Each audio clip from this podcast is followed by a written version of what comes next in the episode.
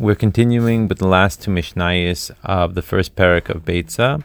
In both of these Mishnayos, we are going to be talking about the idea of sending items to a friend on Yantiv. Starting with Mishnah Tes, Beis Shammai Oimrim, Ein Mishalchim Beyom Tov Elamanos. Beis Shammai says that we're only allowed to send on Yom Tov things that are portions of food that are ready to be eaten, meaning that it cannot be something that needs to be prepared uh, during the Yontif. The, the reason for Beis Shammai's opinion is his concern that what will happen is that since there is preparation required, the person will set it aside and then only eat it uh, after Yantif. However, Beis Hillel disagrees, and Beis Hillel Aimrim, Meshalchim, Behema, Chaya, Ba'oif, Ben Chayin, Ben Shchutim. We're allowed to send all different types of animals, domesticated animals, namely, says uh, domesticated animals would be like, for example, a cow or a sheep or something like that. A chaya is a non domesticated animal, for example, a deer. And then he brings out birds. And the chiddush of what he's saying here is that they could be alive or they could be shachted, meaning that obviously a great deal of preparation is required. And not only that, he goes on to say, Mishalchin yenos, shmanim, slasois, vikidnius.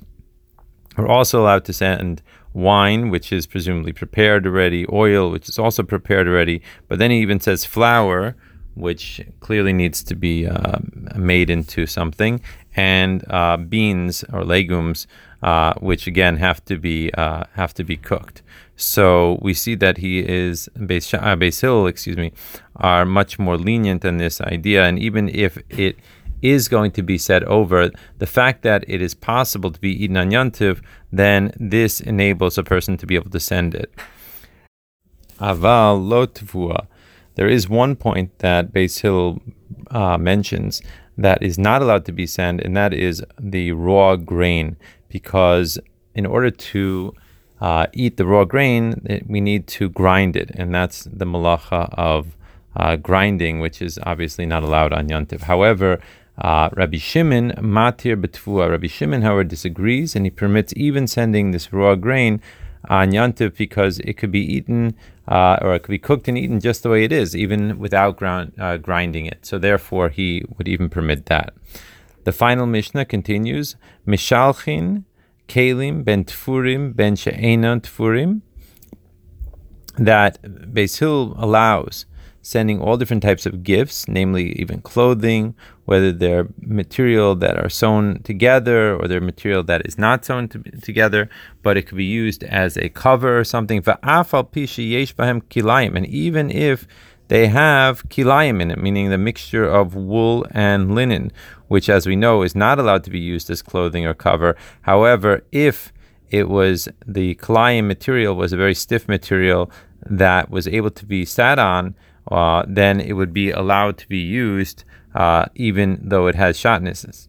Because all of these things can be used for the needs of the person's yantif.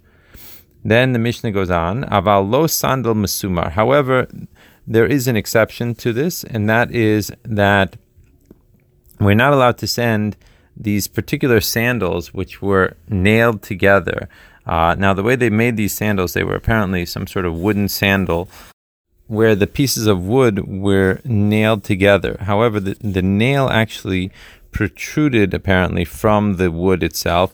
And the reason why the uh, Rabbanan did not allow to use these on Shabbos or Yontiv is because of a terrible uh, situation that happened where a group of people were wearing these types of sandals and they were hiding from um, some sort of enemy at that time. I think it was the Romans.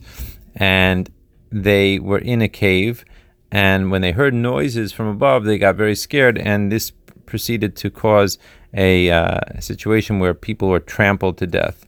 And because of this, the Rabbanan outlawed the use of, of these sandals on Yontif and Shabbos because those are days of, of the year that where people um, are joining together. And since they're gathering together at those times, therefore, we don't want to wear those. Velo minal she'eno safor. And the other thing that we can't use would be a uh, shoe that was not sewed together, meaning that there were pieces of leather that were there, but they weren't actually sewed together. And since these would not be able to be used uh, appropriately, so therefore they would not be allowed to be sent. Rabbi Yehuda Aimer, Aflo Menal Lavan, Mibnei Shetzarech Uman. Rabbi Yehuda adds to this and says that even um, these shoes that were whitened. Now, apparently at that time, uh, they would take all the shoes and they would blacken the shoes. And therefore, for this, they needed to go to a particular uman, a, craftsman, uh, to blacken them. And since we know tzoveya, or dyeing, uh, is one of the uh, malachas that is not allowed to be done on Yantif, so therefore that would be forbidden. And finally, the parak concludes with the final rule: Zeh klal kol shenei osin bo b'yomtov mishalchim oso. Any item that you could uh, that is like basically fit to be used uh, can be sent as a present on Yantif. And here the Bartenura brings out an interesting point that he says um, even things that we use during the weekdays, right? And we don't, but we don't need to do any malacha around them. Nevertheless, you could still send them on Yantiv, right? And he gives the example of even tefillin, which is an unusual uh, situation, but nevertheless, you can still, in fact, uh, send it on Yantiv. And that's the end of the first parak of Beitzah.